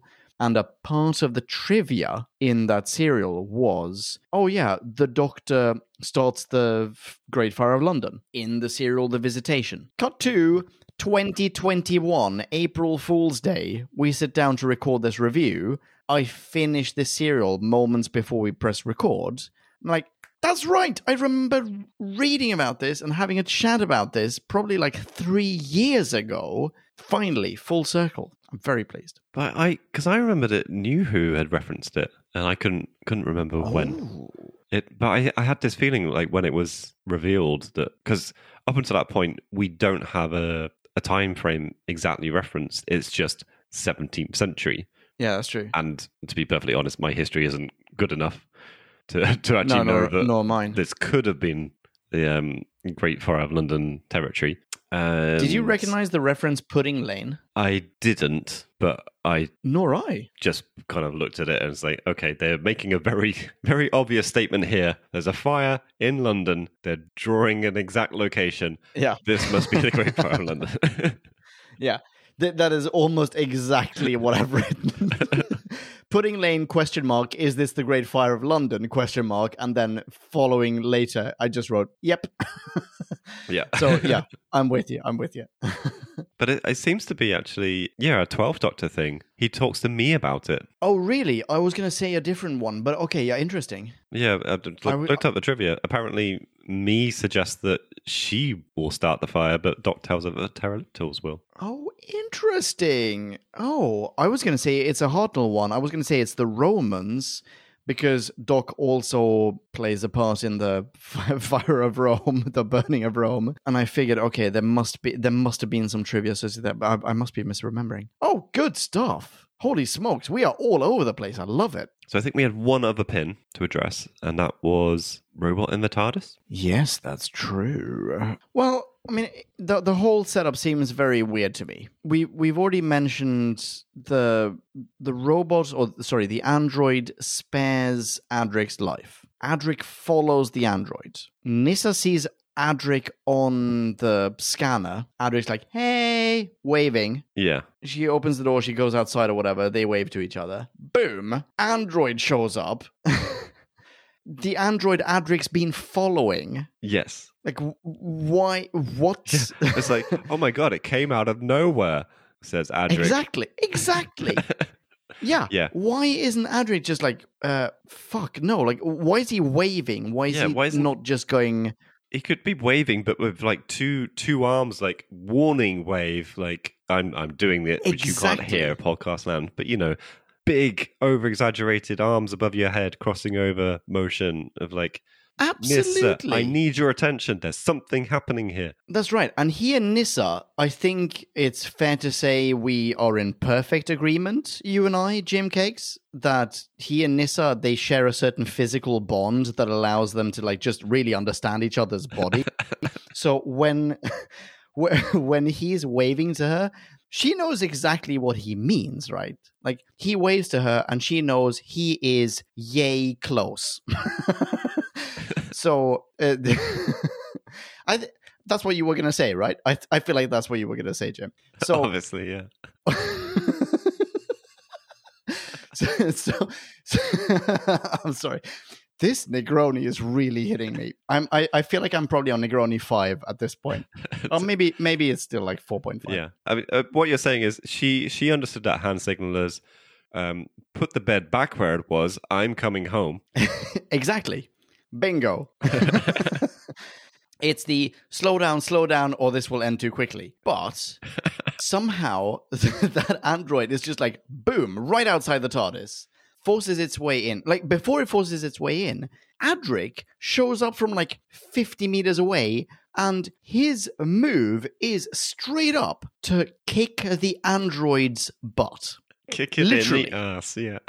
Yeah, not figuratively. He literally kicks its bottom. And the android just goes, No, I'm an android. Bottoms mean nothing to me, and clobbers him. like, I don't even understand why I have a bottom. Like who who sexualized me? Come on.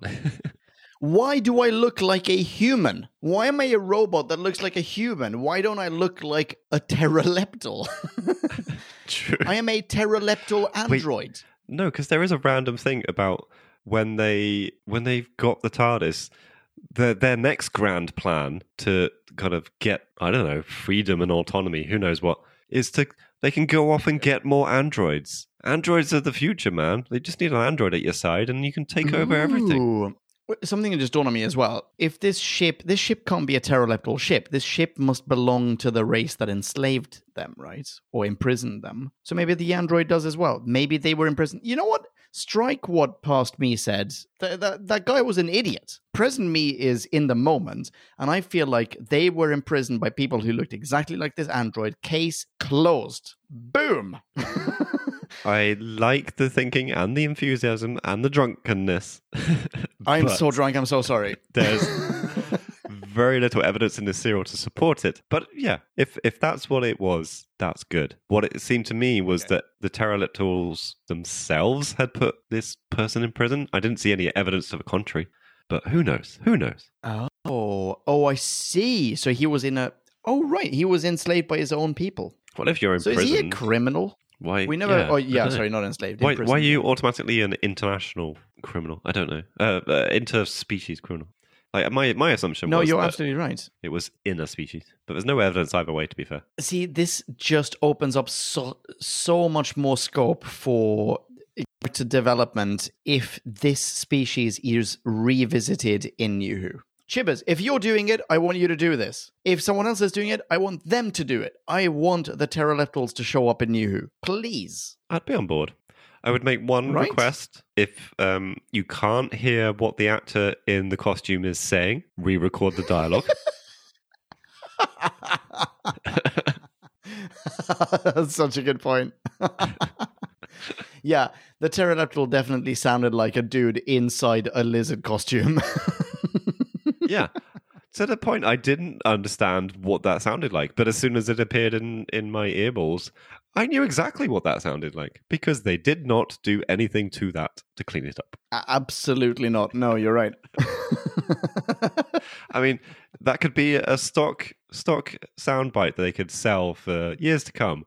If like if you need a little snippet of what it sounds like to say a few words inside a lizard costume, go to the hmm. BBC archive. Yeah. yeah, yeah, yeah. or meet us in Shotover Park after midnight. So I think we're out of points. How about we rate this? And now it is time to rate this. Did we love or hate this? Bing bong, bing bong, hey la la la la la la. Ratings. So, finger on nose game played and lost by myself. So I'm rating first. Sorry. And what what the hell am I going to say about this? Well, I'm just going to roll through the little notes I have here. Starting with some negative points. I yeah, as I've said already, I'm still not really enjoying Davison's doc all that much. Uh, I've mentioned like his kind of patronizing tone in, in places, but there's also a moment where he loses his temper with Tegan, like very, very briefly, and just has to kind of compose himself. And just it's not what I'm looking for in the Doctor, or if if that's what's going to happen, I think it needs to be handled slightly differently. Like we've said, we enjoy it when other Doctors uh, are a bit curmudgeony or well whatever because they can pull it off with some kind of charm, but it doesn't seem to be working at the moment yeah. not really enjoying the plague rat plot. Plus and minus with the Terileptil leader. Like, I think actually I enjoyed a lot of his performance and I enjoyed the conversing with the doc and this kind of idea of like Doc not being able to understand the motivation and him being capable of genocide. I think that kind of played out quite well. But we did have at the back of my mind that this is an actor talking through a costume, and I'm very aware of that through the sounds he's making, which was a shame. That's fair. Yeah. I quite like the glam robot look. I don't think it was executed perfectly, but yeah, it was all right. I didn't like that it turned into this weird Grim Reaper thing and it has to wear a mask. I also felt like it was badly Yeah. used, as we've talked about. So, yeah, that's a bit of a plus and minus as well. We talked about the whole thing of Adric not warning Nyssa that the robot he's been following like is gonna be in the vicinity of the TARDIS, which is just ridiculous. I mean, Yeah. it's either just a negative for the story or it's a negative for Adric, of which there are many. Like, I'm not even gonna bother listing ne- negatives for Adric because they're just they're always present. We know that. What I am gonna do is though, I'm gonna give a thumbs up for Tegan. I've you know gone through my notes again and reminded myself a bit more, and I I think she had some nice little bits. She's quipping with the doc. having doc saying like, "Oh, I'll I'll definitely find their location in London," and she's like, "Oh, like you found Heathrow." When Adric gives up it, this information unsolicited about the TARDIS, she kind of saves their bacon by saying that they're indispensable crew, like you know they couldn't possibly be bumped off. And she has a little bit of interplay with Mace of Mace going, "I am a highwayman, madam." And Tegan's just Yes. like, but this isn't a highway. you know, I think actually she was she was done quite good service in this serial and performed quite well. Nyssa, I'm also going to give a thumbs up to. I think still they don't quite know what to do with her, but she has some nice moments. Like she plus point doesn't go after Adric when he's being a total numpty, going off out in the TARDIS to find the Doctor when he doesn't really need to. She has that moment that we kind of quite often associate with Doctor, at least in New Who, of like destroying a wonderful creation. Like the android may have been programmed to do bad things, but it in, in itself wasn't bad and was beautiful. You know, this kind of thing that she observes is, is really good. She does, I think, I mean, the actress or the camera crew and the directing goes a bit wrong. I think she does do a oh no direct to camera for a brief second at one point which i found quite hilarious but hey ho Fine with it. I love it. More of that, please.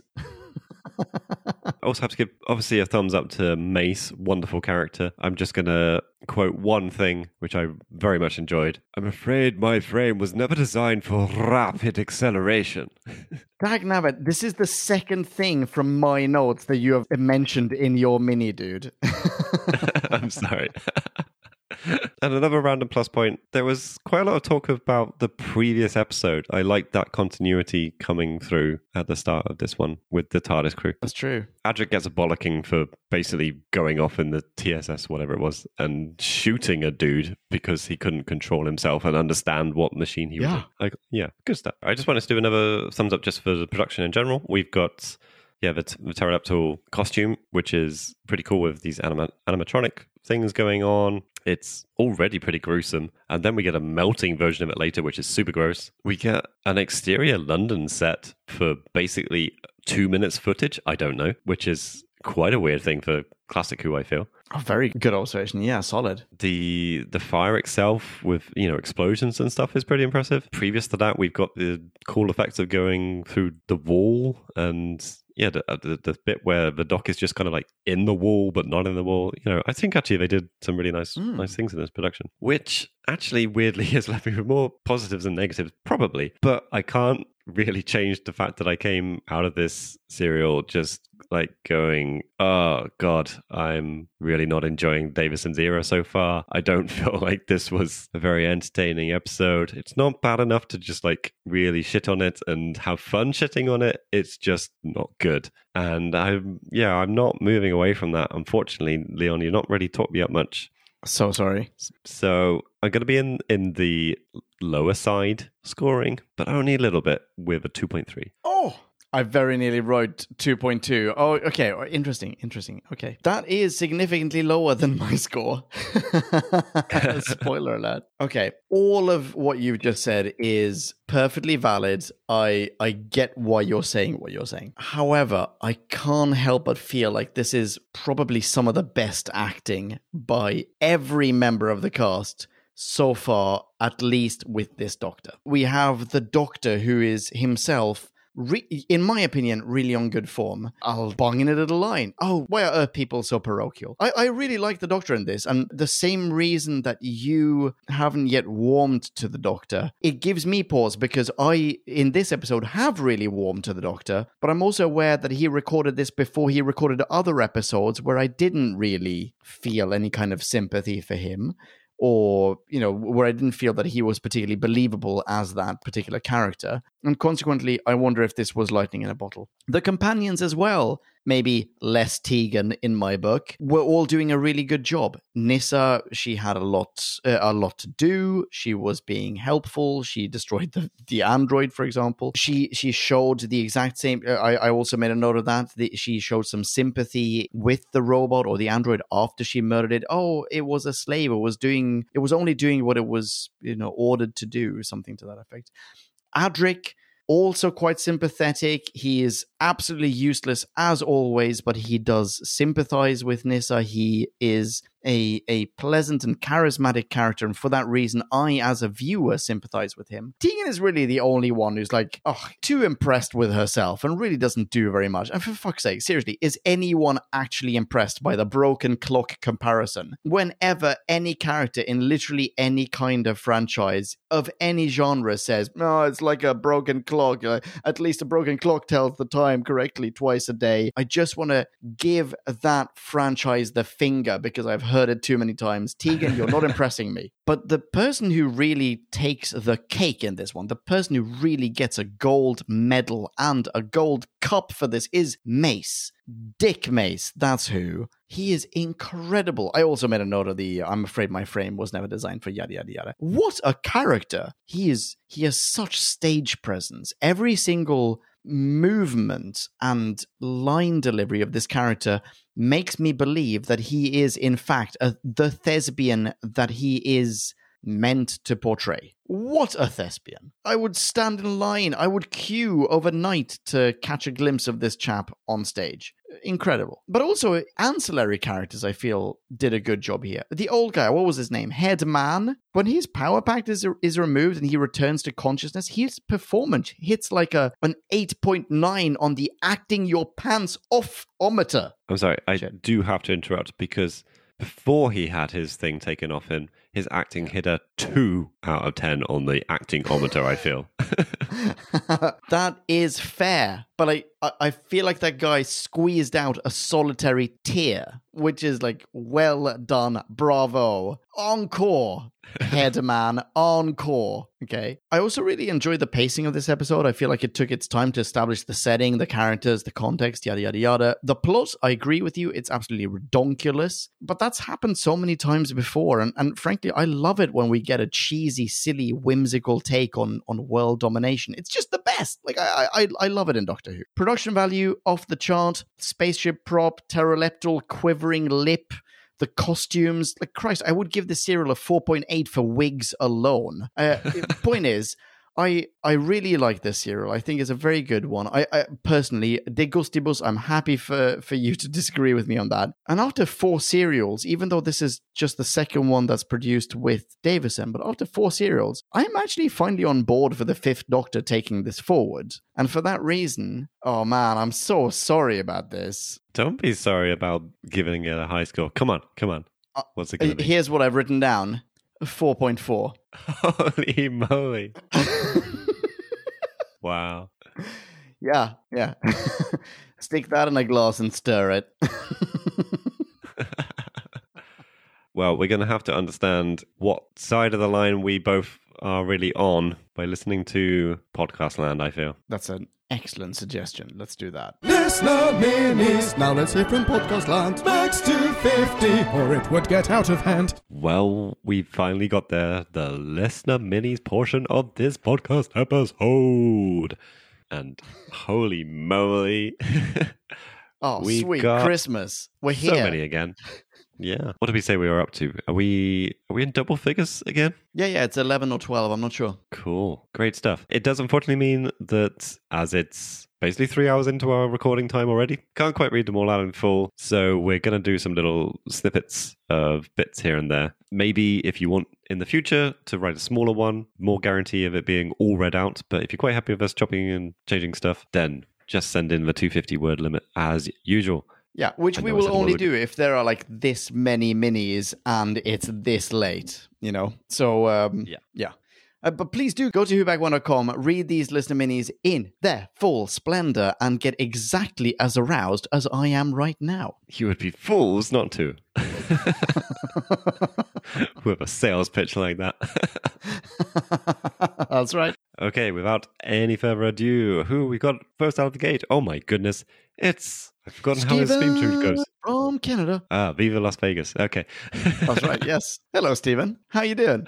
Hello, Stephen. Okay, Stephen, what have we got from you? Well, we've got uh alternative title for this serial. Yes. Alternative title for this: Time Warrior Two: Terileptil Boogaloo. Excellent. Very appropriate Very title. Thank you very much, Stephen. Snippety snippity snip. Yeah, there were other words, and the next one's being It is refreshing to see Tegan dealing with the effects of a previous story, something that seems like such a modern element of TV shows. Uh, yeah, that's very true. And also bear in mind that that previous story has not been produced yet when this one is recorded. Whoa. Right? That makes it so much, like, so interesting. Like, really, so much more intense. Anyway, i- yeah, good call, Stephen. Um, snippety, snippety, snip. Stephen concludes with the sets are very good, though, and I'm not surprised all of London burned down, since most of it is made of hay and cardboard. the Dock has quite the track record of starting historical fires. First Rome, now London. Seems like the Panama hat isn't the only thing the Fifth Doctor stole from the first. hmm. And overall, says Stephen, this story earns 4.5 meters of gimmicky string out of 5. Oh yeah, I forgot about that. Excellent rating, Stephen. Excellent rating. Well, there's that one fan so far that agrees with you, Leon, and not with me. Yeah, yeah. Stephen and I, we're buddies. Thank you very much, Stephen. Thank you, Stephen. Who's next? Why, it's Kieran Evans. What up, Kieran? Hello. Hello, Kieran. Middle section of Kieran's review coming at you. We spent a decent amount of time with our villains, the Terileptils, and yeah, they come across quite good, except when they move in mid long shots and then they kind of shovel about. And yeah, that final fight scene is a little disappointing. They also get gruesomely burnt to death, and the show cuts back to them on several occasions to show the progress. Yes. That is sort of a trope that Saward has. Keep an eye out for it. Oh, hmm. really? But just the one eye? Just just the one eye? Yeah, yeah. yeah, th- I mean that is that is seriously gruesome. That is R-rated stuff. Really ho- quite horrible. So yeah, love it. Kieran concludes, I feel this story is the strongest so far. Agreed. And feel justified in giving it 4.2 out of 5 Grim Reaper robots. Whoa. Really? Uh, two for two, Jim Cakes. How do you feel about them apples? Yeah. Uh, Kieran, excellent rating, e- excellent everything, as always. People who are not Kieran, you can follow Kieran on Twitter. Where can they find him? Jim. so, I'm so drunk right now. Why, Kieran can be found at KJ Evans. What, Mr. Leon? Two. That's, That's dos two, the in number. Espanol.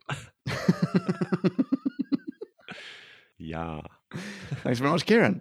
Thank you, Kieran. Next up. It's that ad of Corbett. Yes, or Corbet. That reminds me, I need to get sorbet in the morning. Thank you. Oh, thank you very much for reminding me, Ed. Good man. Hello, Ed. Hello, Ed. it starts. We join the TARDIS crew, still failing to get on. They join guest ally Richard Mace, uh, otherwise known as Dick Mace, who is a bit eccentric. But the actor keeps it under control. A mere 2.2 on the soul deed scale.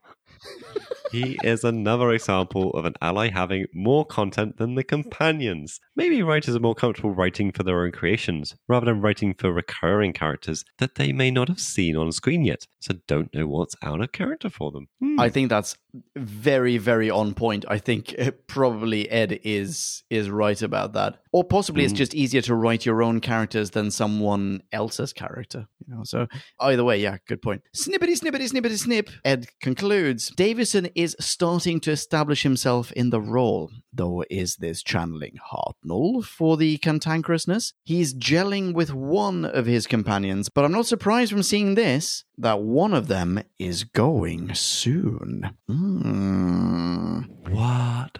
Uh, wait, wait, what? Okay, I think I know who it is. Uh, wait, do you want to guess? Oh shit! I feel like we looked this up and I've already forgotten. I don't want any spoilers. I'm happy to forget what I've already forgotten. okay, yeah, forgetting. We're forgetting. We're forgetting. We're forgetting. Nice one, Ed. and final conclusion from Ed enjoyable, pseudo historical, good ally, and good villains. In concept, if not execution. Hmm. 3.1. Yeah, nice. That's like uh, right down the middle between yours and mine, ratings wise. It is, but I feel like Well, slightly sentiment closer to wise, yours, it was it was more mine. Yeah. Yeah, that's true. That's true. Fine. Here's your friend who agrees with both of us, but maybe slightly more with you. Indeed. Thank you, Ed. Excellent stuff. Who's Who's next? next? Oh, why, it's the one, the only. It's Peter Zunich. What up, Peter? It's the Zoonmeister. Hello, Peter. Peter starts. The preamble is wonderful. The dialogue is great. There's enjoyable interaction between all of the characters. Everyone has something to do on and the main cast personalities are devoid of irrelevant major ticks that made them unenjoyable. The sets and locations are perfect task. Characters act rationally and have understandable emotional reactions. Peter continues. Nyssa shows empathy for an android. The name of my next rock album. Not if I get there first, Peter.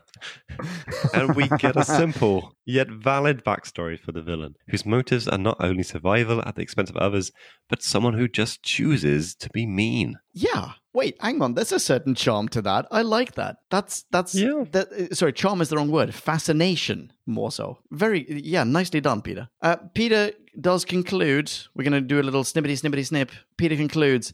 Overall, it's another series I enjoy every time I watch it, especially the first half. But it's not an epic visitation. and Peter gives this 3.5.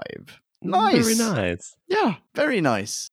Excellent stuff. Thank you, Peter. Yeah, thank you very thank you very much, Peter. Next, we have got Andy Parkinson. What up, Andy? Hello. Hello there, Andy. Andy's been a real chap yet again and sent in both a maxi and a mini. So go to the website for the maxi. Stay on your ear radars.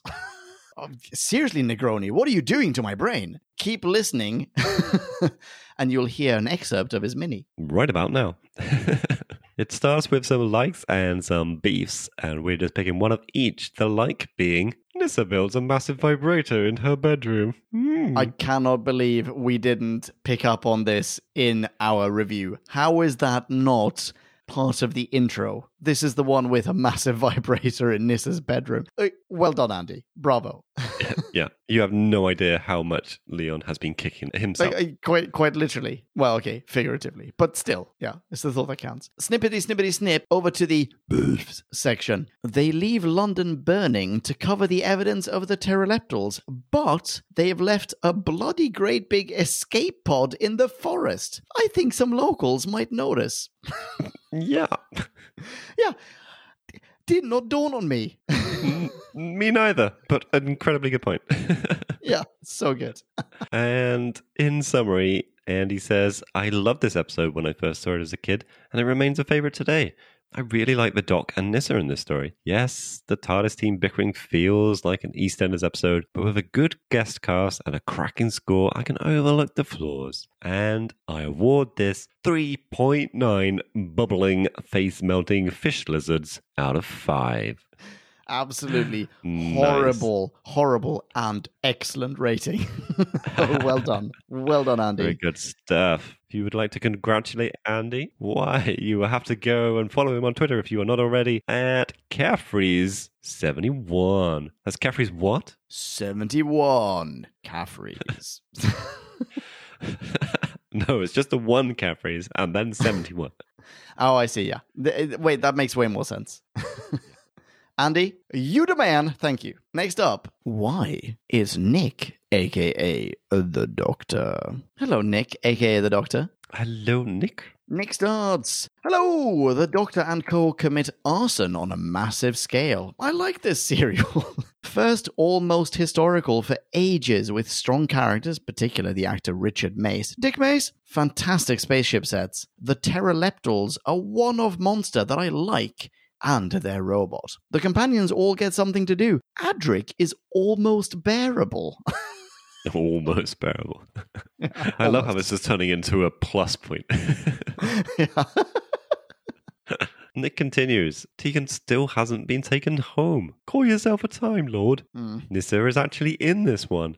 The plot works, is well placed, and believable in its 17th century setting. I like the crushed alien mystery, and this held my interest. Good from Davison. And Nick gives this what, Mr. Leon? a very respectable 3.4. Nice one, Nick. Mm, Thank you very, much. Nice. Very Thank you, good Nick. stuff. I, I feel like we're already like we're now noticing what the maybe average podcast land score is. It's in the it's in the threes certainly. Yeah. Yeah. It probably is an average of ours. yeah. yeah, you're right. Right. Okay, who's next? Next up, we've got Neil. Hello, Neil. We're doing snips all over the place with Neil's one, who has been looking forward to this particular episode making a visitation to his ears. Very nice. Very nice.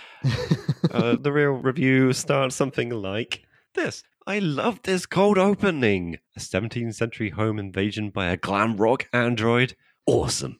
It's great how Your the characters are all given different personalities. Definitely my friend that agrees with me. The grumpy alcoholic father, the dreamy daughter, and the sensible but gun loving son. Gutted the poor old servant gets zapped. Goes to show this android ain't fucking around. Yeah, yeah, no doubt, Neil. Snip, snippity, snip, snip, snip. Richard Mace is really fun. Even though the actor told Matthew Waterhouse that Doctor Who was the worst job he'd ever had. Oh dear. and I enjoy the music throughout. The pace is slow and gentle, but Davison keeps the energy up. We didn't talk about the music. I, I, I think I, yeah, you know what? Actually, in hindsight, I really agree with you. At the time, I remember there were a few scenes where I went like, hmm, that's that's a little synthy for this kind of setting, but I think I agree with you. Um, just a, a weird little side note. I happened to notice that they re- they released the uh, soundtrack to this serial as a CD. What? Okay, well, I mean, that's happening. Just to finish up Neil's review, I always enjoy this story. And R.I.P. Sonic Screwdriver. Oh yes, yeah, pour one out. And rating wise, Neil gives this 4.0. Neil, Holy moly! Nice one. Uh, I'm I'm literally pouring Negroni out on my floor right now. Uh, I'm lying. I'm not because I don't want to clean up. But yeah, absolutely. I'm with you. Good call. Well done. People who are not Neil, you know what to do. You need to go and follow Neil online. He can be found on Twitter at Neil or what, Jim? Androzani. That's right. All in one word for your convenience. Thank you very much, Neil. Thank you, Neil. Next up, anti penultimate mini review. James Ashley. What up, James Ashley? Hello. I don't know why I did that voice. Hi, James. James starts The Visitation is not a very spectacular series, but does provide some good elements. Though the historical setting allows for some great scenery and excellent realization of the period, I think the plot leaves a lot to be desired, with each section seemingly taking hours to take place. Most of the serial is spent with the main characters traveling from location to location. The Terileptils are a little shaky at points, but it was an ambitious design. Yeah, wholeheartedly agree. Mm-mm. James continues The destruction of the sonic screwdriver will provide for some more tricky situations and more convoluted plots in the future for the sixth Doctor. However, Nyssa was left in TARDIS for a large part of the serial again. Overall, I think that despite some memorable moments, a vibrant setting, and Davison's ever flourishing portrayal, they can't make up for the sluggish pace of the actual plot, rounding out to a steady score. So, rating wise, James gives this only a 2.8 out of 5. My, my. Hello, James, and your 2.8. nice That one. is definitely someone who is more in my ballpark. Yeah, absolutely. Uh, hey, Jim Cakes, have you met James Cakes? yeah, we're a little bit lonely on this side, James. Sorry. Very nice, James. Uh, people who are not James, please do high five James online and tell him that he is a good person despite not giving this a 4.4 or anywhere near it. James can be found at James. Ashley. And Next next, up. it's Paul Waring. What up, Paul? Paul starts. After a mixed bag of stories this season, the visitation feels like a big step up. I love the character of Richard Mace. Good man, Paul. He has some great lines, makes an entertaining temporary companion, and provides a good route for exposition. Nyssa holds her own as well, designing and building the anti android device. It's bad luck for Tegan, though, as she gets taken over once again. Such a good point. Oh, yeah. However, I did enjoy her dig at the doctor being worse at keeping time than a broken clock. Oh, dag nabbit, Paul, I'm so sorry I said what I said before about the thing about the broken clock. He's really not sorry. He's just too polite to disagree with you. Don't listen to him, Paul. Don't listen to him. I am sorry. And I really do like the point about Tegan because I hadn't thought about that myself. Yeah, no, very true. We are snipping the middle bit of Paul's review, going straight to the end. Overall, says Paul, I really liked the visitation, and it's my second favorite story featuring this TARDIS team. Ooh. Ooh, interesting qualifier there. Okay. I wonder what the favorite one is. Wait, have we we haven't had the favorite one yet, have we? I don't think so. Maybe. Hmm. Oh, I'm curious. I'm very curious. Oh, Paul, I'm looking forward to your mini of your favorite one. Oh, super exciting. and Paul gives this four out of five. Holy moly. Nice one, Paul. Excellent stuff. Great stuff. Very good stuff. People who are not Paul, you know exactly what to do. Get your butts online. Head on over to twitter.com, pop a little slash on there, and then type in P wearing. That's wearing. Wearing indeed. Yeah, Great stuff. Thank us. you, Paul. Thank you very much. Next, up, last up. Last up. I'm not quite sure what he's really like, but he looks to me a bit Davidy. What up, David? Hello. Hello, David. David. David's getting the little bit of chopping all over the place treatment. First little snippet being Aren't any of the companions going to change their clothes? Tegan was asleep for two days in a jungle. That's so true. Very true. Yeah.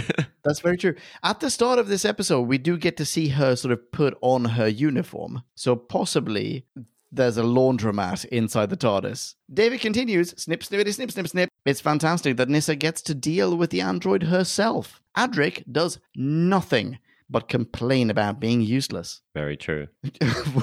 that is true, isn't it? I mean, he does sympathize with with people, though. I feel like that's a thing. And he holds that stool. Don't forget that, Dave.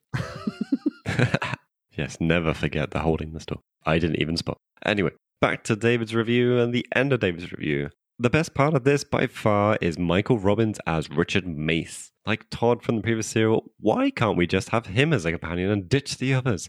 Every word out of his mouth is pure gold. Oh, so it's so incredibly good. I I wholeheartedly agree. And David concludes really good in some parts, kind of boring in others.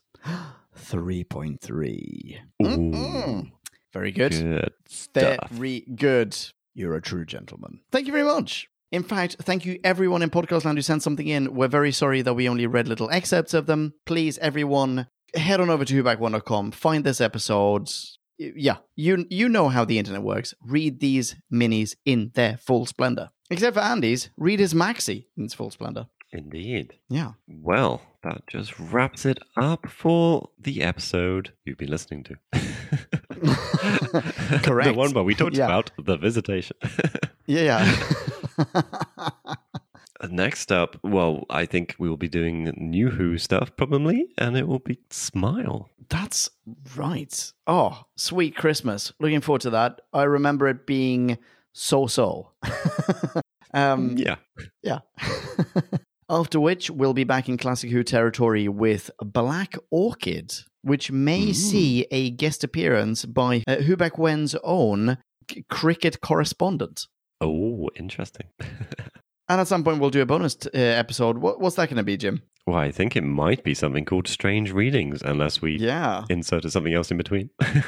I, I mean, I, I'm I'm hoping it's Strange Readings. We've already like we've got some recordings. They've already come in. I haven't replied to people. I'm so sorry. I'm a terrible person. But like, yeah, we've got some recordings. It is looking pretty good. Uh, by which I mean it's sounding pretty good. awesome stuff. And audios are still a question mark over which direction to go with that, I think. So watch this space, or listen to this space more correctly. Exactly. Point your earballs at us. Yes, and if uh, you want to exercise your eyeballs and still continue some kind of entertainment journey with us, you can follow my good self or Leon's good self on Twitter, of course. I can be found at Jimmy the Who. Excellent Leon, where can they find you? Thank you. Uh, People can find me at Ponken, P O N K E N. Uh, I don't tweet very often, but I do interact with people. So if you tweet at me or if you send me a DM or something, yeah, I- I'll reply. Yeah, let's be buddies. So that's all we've got to say on the matter. So just, yeah, look after yourselves out there. Stay safe. Things aren't quite back to normal. So don't go do anything crazy just yet. Keep wearing those masks. All that jazz. See ya. yeah, rock on, stay safe, and ciao ciao. Boom. Kablamo! Did you enjoy the show? Then please do what the cosmos compels you to and spread the gospel of who back when. Tell your friends. I've got no friends. No problemo, tell some strangers. Hey! Like us on Facebook. That's facebook.com slash who back when. All in one word. Are you into Twitter? Awesome! High five us online and we'll high five you right back. You guessed it, we're at who back when, all in one word. Check us out on Instagram for behind the scenes photos and other Whovian goodness. Watch our videos or even listen to our podcast on YouTube. That's whobackwhen.com slash YouTube. Vote us up on Reddit, listen to us on Stitcher, and head on over to our website, whobackwhen.com, where you can submit a review of your own, browse the article archives, and peruse our visual index of aliens, monsters, and more, which increases in kablamos with every episode. And lastly, give us a rating and review on iTunes. It helps our show get noticed and earns you lots of karma points. That's it, rock on and be rad and excellent to each other. Catch your earballs in our next Who review or bonus episode. Until then, Ciao. Who back when? Turn into a robot.